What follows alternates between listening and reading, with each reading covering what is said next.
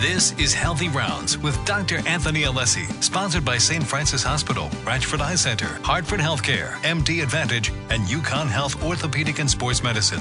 Healthy Rounds provides general information regarding medical conditions and diseases. The information is not intended to create a doctor patient relationship. You are encouraged to consult your own medical provider for advice that applies to your own medical care. And now, Dr. Anthony Alessi on WTIC, News Talk 1080, and WTIC.com. Welcome to Healthy Rounds, a show that provides you with up to date medical information and we answer all of your health questions.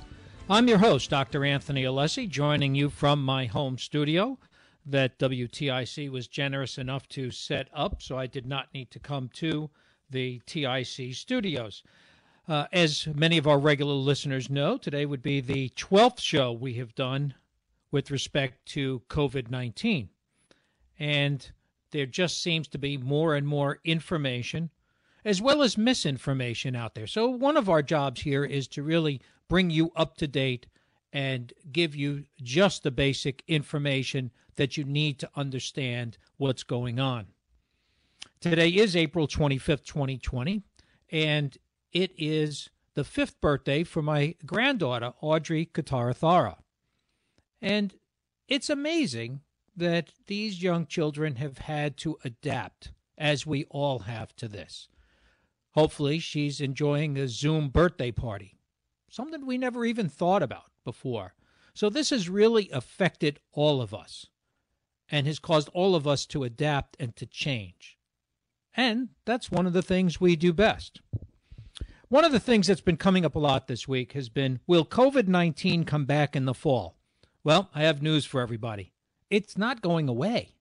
So some people seem to think it's going to go away and come back. It's not. It's going to be with us. And the question becomes will it peak again in the fall?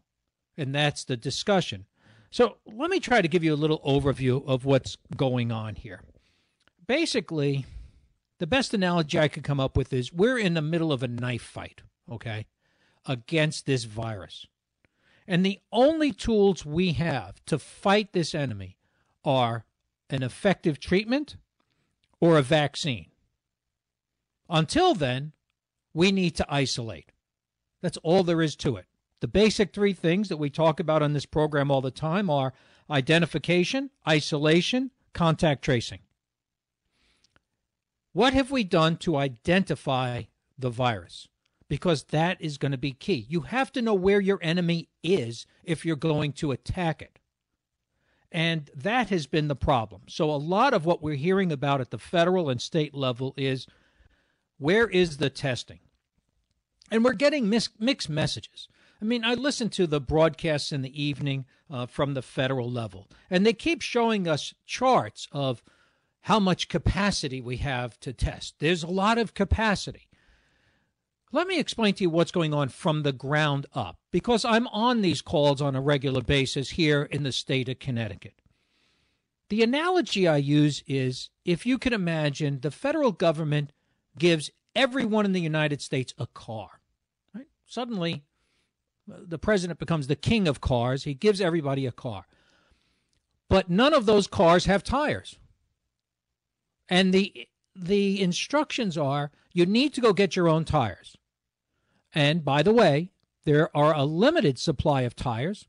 You're going to compete with other people to get those tires, and you're going to compete with the federal government to get those tires. So, what does it mean? It means that you now have the capacity to drive. So, the federal government is saying, well, we gave everybody a car, so they now have the capacity to drive. But in actuality, we can't go anywhere with that car. And that's the problem we're facing. To do adequate testing, to identify this virus, you need to have a series of things to run these tests. You need the swabs, you need the transport medium that you put the swab in, you need reagents, and you need the hardware. So basically, we have a lot of hardware there are at least four or five different companies that make hardware that are present in all our labs. In your hospital lab, at Quest, at LabCorp, wherever that is, the hardware is there. But unfortunately, each one of those pieces of hardware runs on a different type of reagent, and it's hard to get those because you're competing for those. And the tests do a variety of things. They can test to see if you have the virus in some cases one to two hours, some in 24 hours, some take 48 hours. So, what happens is you really need to get that testing level up. And here in Connecticut, um, for in particular, Hartford Hospital announced this week that they have a partnership with Quest Diagnostics. So far, they've only been able to do 500 tests a day. They're hoping to get up to 2,000 tests a day. The federal government keeps talking about how we're going to be able to do thousands of tests a day. But in actuality, we need to be doing millions of tests a day. So we're missing this by an order of magnitude. Now, I'm not saying everybody in the United States needs to be tested, but let's get to basics. When a patient comes in the hospital, no matter what they have, they should be tested for COVID 19. So you'll know where to put them. Do they go in a floor that's designated for people with COVID 19, so certain precautions are taken? Or do they go to a regular floor? As opposed to other illnesses, once you test somebody for COVID 19 and they go outside, they could get it then. So you need to test people often. So, where should you start with testing? You should start testing the people who are most vulnerable. Those are one, the healthcare workers on the line. Those include, in addition, you need to test first responders.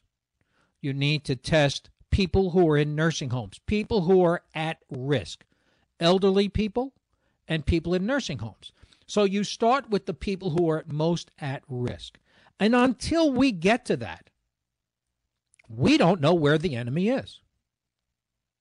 The next type of testing that we'll talk a little bit about is testing for antibodies. We're looking at that all the time. We're hearing terms like asymptomatic carriers, people who have the antibody, may have had the virus at some time, and are now showing that they have the antibody to the virus but never had symptoms. So there are a variety of tests to do.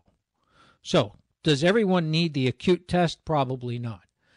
Should everyone start to think about getting tested for antibodies? Well, that's going to be key for us going forward.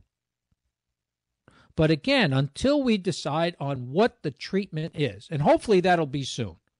Some of the studies are coming out. Some of the initial studies, originally it was thought chloroquine or hydrochloroquine were going to be the panacea. Um, it doesn't look like that's the case, but the large VA study and the study uh, organized in Albany are going to be coming out this week to tell us more about that treatment. Are there other treatments? There are many. But we need to come together and figure this out. And right now, the biggest need is to get identification get the testing rolling so that people can be tested, and especially those people who have the antibody and are willing to help others.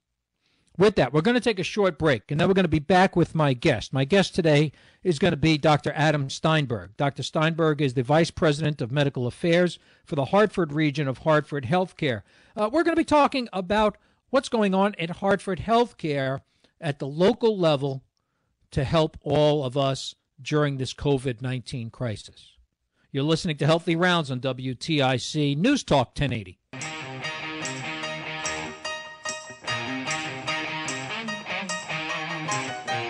We're back on Healthy Rounds. I'm your host, Dr. Anthony Alessi. I'm going to give you the phone numbers now. We're going to open up the phones in the second half of the program after the bottom of the hour news. Phone numbers here 860 522 9842 and 1 800 966 9842. You can also reach me at any time at info at alessimd.com. And we'll be going over some of the questions I've gotten at info, um, that info line, as well as your live questions. Next up is my guest, Dr. Adam Steinberg. Dr. Steinberg is the Vice President of Medical Affairs for the Hartford region of Hartford Healthcare. Uh, in addition to his administrative position, he's a practicing physician. He is a urogynecologist um, in practice at Hartford Healthcare. Uh, I've become familiar with Dr. Steinberg. We've never met, but uh, every morning at 10:30, he is uh, one of the coordinators of a conference call that I'm on, and I have found very interesting and very informative. So I thought we'd bring him on to uh, share some of that information with all our listeners. Dr. Steinberg, welcome to the show. Thank you for having me. I hope um, everyone's having a great day. You know, it it's great hearing your voice again. It's I'm so used to hearing it on the phone at this conference call.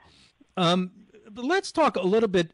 So, how did you get into this role um, from being a practicing physician, and suddenly you're an administrative, clearly a a very important leadership role at Hartford Healthcare? How did that all evolve?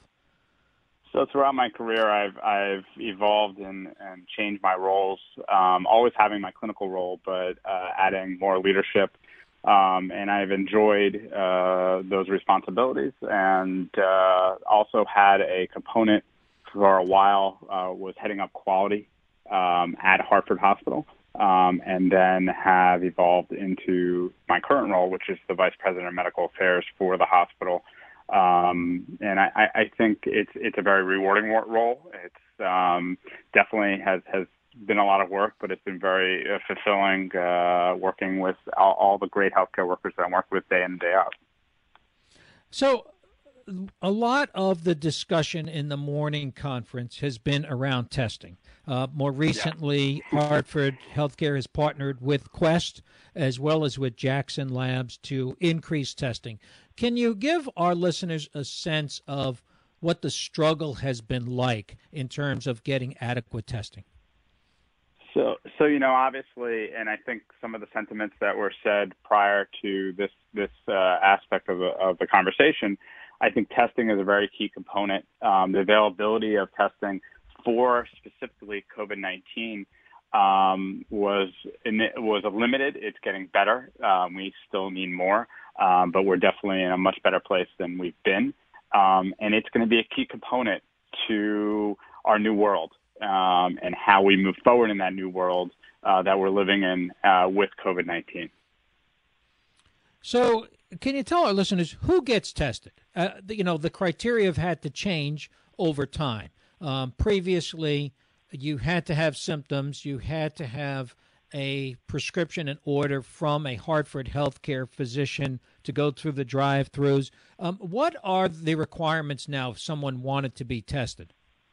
So um, I think that's a great question, and, and the evolution of that was somewhat related to the knowledge of the disease state, but also somewhat not uh, related to the volume of testing that was available, not only for Hartford but throughout the country. Um, as we've been able to expand our testing, and have a better understanding of our disease state, um, all providers, not just Hartford healthcare providers, but also all providers um, are able to order um, testing for their patients. Uh, for those non-Hartford healthcare providers, it's a simple email, um, and we and, and our our call center will will set that up for the patients so they get the testing. Um, our testing centers um, of right now we have five, but that's going to be expanding. Um, those hours uh, for all of them are eight to four, and for uh, in the Hartford area, it's seven to seven. Um, and we're also working on potentially getting some mobile units uh, together uh, to help with with testing uh, in in all areas, and we're going to be expanding those testing uh, areas throughout the state. Um, but who's getting testing? Uh, initially, obviously, it was for those that had symptoms um, and and people who were calling our call center, and we were guiding them through that. As we remember, there are different types of testing, and I, we were talking. You were talking a little bit about that before. There's the PCR or, or polymerase chain reaction testing, which is really saying whether they they can see the genomic makeup of COVID-19 if that's present, and that tells you that there is there is uh, a disease or a COVID-19 going on. And then there's the ser- serologic testing, which is looking at those antibodies. And there are different types of antibodies. There's the IgM, which are the antibodies that initially you'll get when you uh, have that infection in the beginning. Um, and then there's some antibodies that come a little bit later, which are called IgG. And those with, with other disease states such as hepatitis or mumps, measles, and rubella, we know by looking at those IgGs and the levels that you have in your blood whether you have immunity. Now, what we don't know now with COVID-19 is when you have those IgGs, what level it has to be to, to be immune. Um, so right now we're at the beginning phases of that, of just identifying even if they're present. Unfortunately, and as we move forward, hopefully very quickly, we'll have an appreciation whether having those IgGs gives you that immunity, um, that which is that answer that obviously we would all want to know moving forward. Dr. Steinberg, in relation to that testing, I get requests all the time and questions all the time regarding uh, how to donate convalescent plasma. Um, is there a program? Is there a way for people who have known that they had COVID 19, have uh, lasted the three week and set out the three week period? Um, how, do, how could somebody go about donating their plasma to help someone else? So first of all, I, I think that's a great question. For anyone who's interested in doing that, please do. Um, in Hartford Healthcare, to date, um, we've given 36 units of plasma uh, to 34 patients, um, and we're still. These are all part of studies, but this is this is an up and coming therapy.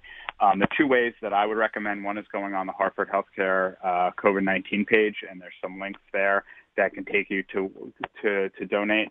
The other is going on the www.uscovidplasma.org, um, which which would help. And there's a place there to that you'd be interested in donating.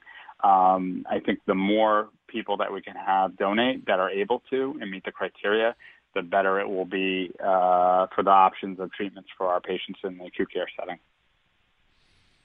Dr. Steinberg, I want to thank you. Thank you for joining us today. And, and I specifically want to thank you and all the folks over at Hartford Healthcare and other hospitals here in Connecticut who have really taken on leadership roles and helping to keep us informed about what's going on and how we can remain safe and healthy. Thank you for your time and thank you for those morning calls. I appreciate them. thank you. They'll still be going on on Monday. So thank you very much. All right. That was Dr. Adam Steinberg, who's the Vice President of Medical Affairs for the Hartford region of Hartford Healthcare, and uh, the wonderful work going on there. Uh, and, and by the way, when you go to the hospital now, if you could go to visit someone um, or you need to have something done, and again, visits are limited. I don't even know if anybody can visit right now. Uh, but when you go to the hospital, they are checking temps all the employees get their temps checked as one of the precautions. I mean, again, you could be an asymptomatic carrier. We're learning so much about this disease every day, and that's why we're here. Just to quickly touch the statistics, as of this morning, there are 23,921 reported cases in Connecticut. That's an increase of 821 cases in the last 24 hours. Regrettably, 1,764 fellow Connecticut citizens have passed away from this virus. In the United States, 927,000 cases, 52,000 lives have been lost so far from COVID 19. Globally, 2.8 million cases, 197 deaths. Sobering numbers, but something we need to keep in mind as we move forward. We're going to take calls in the second half of the program 860 522 9842, 1 800 966 9842. You're listening to Healthy Rounds on WTIC News Talk 1080.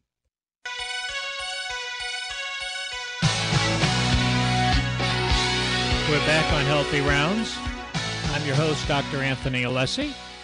And the phone number's here 860 522 9842 and 1 800 966 9842. Uh, we have some questions on the line. We have Steve from Waterbury. We're going to take the question, uh, then disconnect, and I will answer it. So just give us your question in entirety, and, and we'll get to it, barring any technical difficulty. Steve, you had a question. Actually, three quick points uh, sure. for, for like a question. One, I understand they're looking at training dogs to detect the virus. They've been working on that. There was an earlier report about type blood O might uh, people with that type of uh, blood might actually do better with this disease, which goes into my question about the blood clots that are there seem to be detected. I guess there actually might be administering blood thinners with a lot of patients when they first come in. I don't know if you have any background on any of that. Okay, Steve. Actually, all three great questions. Um, I did not know about uh, having dogs detect the virus, but um, I do have some familiarity with the tremendous gifts of dogs, especially when it comes to epilepsy and things such as that. So it could be that a person who has the virus gives off a certain scent and it can be detected. That would be very interesting. Unfortunately, that wouldn't be the type of really quantitative and qualitative testing we need in order to move forward with treatment. Uh, but very, very interesting point. Um, the blood types, I have not heard that it is particular to a specific blood type. I don't think we know that yet. And I think it goes to the point uh, that there's a lot we don't know about this. But I do know about the blood clotting, and that has been a problem right from the outset. As a neurologist, we deal with a lot of patients who have clotting problems and subsequently stroke. So it was felt in the neurologic community that it was only a question of time when we would start seeing strokes. What we didn't expect was that so many of these strokes would occur in young people. Eh, related to COVID 19. So, with respect to neurology, and actually, we're going to be talking about that on next week's show. Um, I plan on talking about the neurologic complications of COVID 19. Uh, I think that we have a lot. We've heard this week there was a uh, Tony Award winning performer who lost his leg um, because of increased clotting. So I don't think that we have figured out the exact type, the blood type, or who is at more risk for the blood clotting problems. But all very interesting points, Steve, uh, that we should be following soon. Next up, we have Tony from Wellington. Tony? Hi. Um, I have a question. My wife is going in for surgery in Hartford Hospital on Wednesday, um, eye surgery, and she was told that she needed a, a test, a coronavirus test um, so she's driving into Hartford Hospital this morning, and I'm wondering if that test will is it going to pick up only if she has uh, like the disease? She shows no symptoms of any kind. So would it pick up if she has the disease now and is like asymptomatic? Um, and would it pick up if she had, uh, you know, a bad cold in February would it show that she had a cold and is produces antibodies antibodies for it, or would it also pick up if she has none of the above but has naturally occurring antibodies? Um, and would which one of those things would prevent the surgery? Only if she has a current disease, or I mean, the, the current virus. Okay, That's great. Basically, my question. Great, great question, Tony. So she's going in uh, to have a test called, as Dr. Steinberg mentioned, the PCR, the polymer- polymerase chain reaction test, which takes about 48 hours to get a result of um, and uh, is kind of the easiest one to do. That test looks for a protein in the active virus. So it will only tell us if your wife has the virus. Is she infectious. And in her case, it, she would be an asymptomatic carrier, someone without symptoms who is carrying the virus and may be able to spread that virus. So, with that, they, since it is most likely elective surgery, since they're waiting and doing that test, uh, since you can wait 48 hours, because it's elective surgery, they would most likely reschedule the surgery and not take a risk and wait till she tests negative. If she tests negative now, they will go ahead with the surgery. So it's an important test from the health standpoint of your wife as in terms of her health and also for the facility to know how to treat her. One of the problems we were having and has now been rectified because we have more testing available at Hartford Hospital, was that people were coming into the hospital for treatment, but not being tested because we didn't have enough tests. We would then find out that before being released from a hospital, it's not just Hartford Hospital, any hospital, uh, before being released from the hospital to go to a rehabilitation center or convalescent center, they'd have to be tested. So they would come in for something not related to COVID 19, say a fracture, a, a fractured bone, and suddenly they're being tested as positive. So this whole time, they may have been shedding virus in the hospital.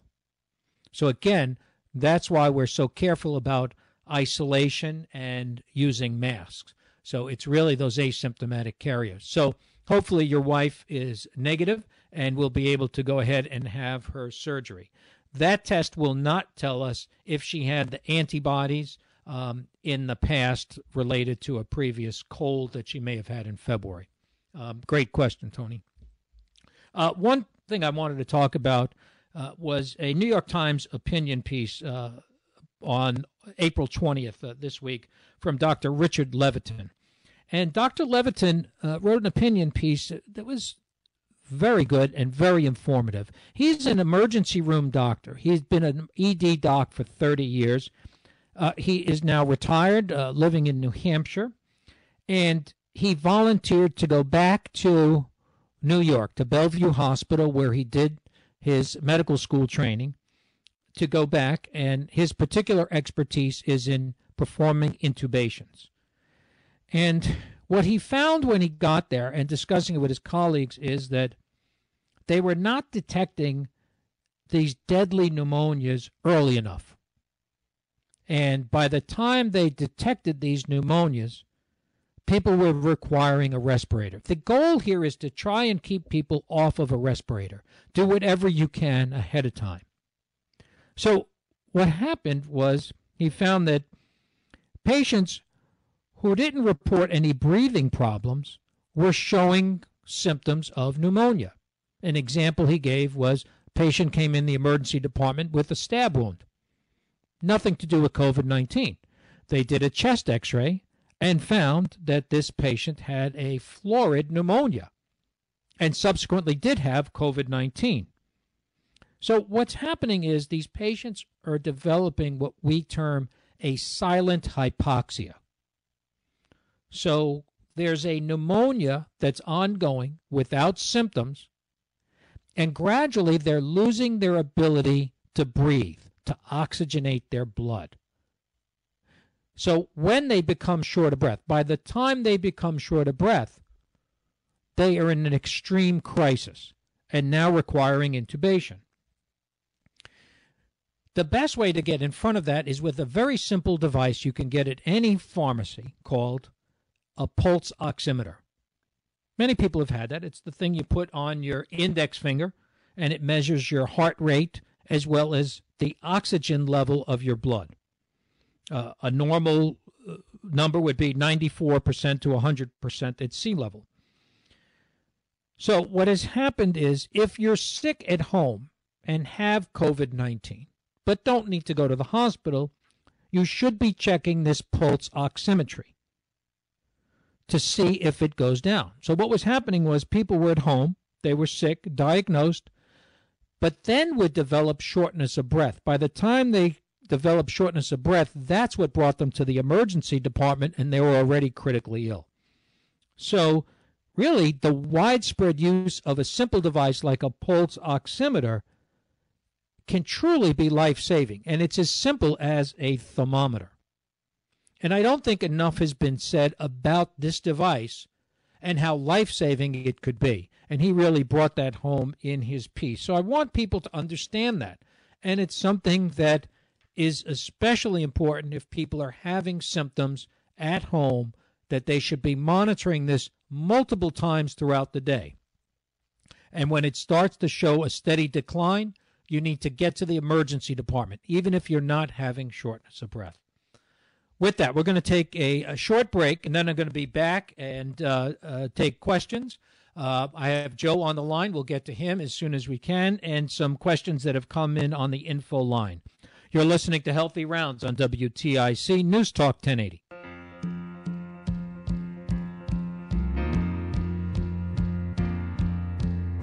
We're back on Healthy Rounds.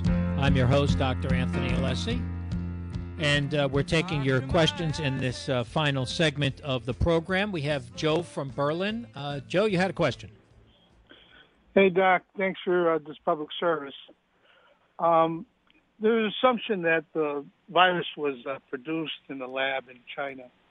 And I was wondering, doesn't that give us an advantage of getting more knowledge about this virus than opposed of it being produced in a fish market? Uh, good question. Uh, I guess when we get back to where it comes from, uh, you know, the knowledge we really have about it is the structure, the genomic structure, and how it's made, no matter where it came from. Um, it wasn't something if it came from the lab, eh, they're only saying that it leaked from the lab where they were doing research on the virus. The virus is the virus is the virus.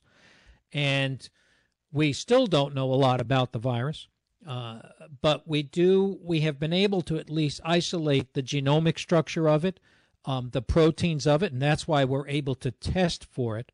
So we're learning about a lot about it. I, I think it's a good point, but whether it came from the market or it came leaked out from a lab where they were doing research on it, it's still the same virus. And we've still got the same enemy. And we're still at a deficit here. Um, as I said at the beginning of the program, you know, we're in a battle with no weapons. And so the virus is going to do what it wants. And we've not really had a way of controlling it. Um, the next question I want to get to is one uh, from Marie, who has sent me other questions and comments before. It does a great job. And um, her question for me was uh, Do you know if Connecticut has started any public antibody testing yet? And if so, are, are they free? And do you know where, when, and how they're being made? Um, her point is really that if these blood platelet transfusions can help, um, many people, including herself, would be happy to donate and be able to help people out. And uh, Marie, I I admire your willingness to jump into the battle and, and help out. Unfortunately, we're limited in again how much testing we can do. So what is being done is they're starting with people who have known to who are known to have had COVID-19. So someone has had COVID-19, it's been documented, their symptoms clear, and they wait a period of three weeks. In that three week period, your body is producing these antibody proteins, the immunoglobulins that Dr. Steinberg talked about, to a sufficient amount to the point where then they will test you and take those out of your bloodstream and be able to donate them. And with that donation, it usually helps about four people and the studies are ongoing. So again, we think that study, that type of treatment has a great deal of promise. Our limit, our limitations are the fact that we're not able to just go out and test everybody yet. If that were the case, this would be a potent tool. So, um, I would say, Marie, stay tuned because uh, we're going to be hearing more about that. Um, in closing today, uh, there was another question that uh, was not necessarily posed to me. It was uh, from a gentleman by the name of J.T. Lewis, and it was on uh, Twitter. He uh, actually retweeted one of his own tweets, um, somewhat odd, but um, his tweet was unpopular take. Didn't nurses and doctors sign up for this? Now, Mr. Lewis is a candidate uh, for, he's a 19 year old college freshman, I found out who's running for the state senate here in Connecticut.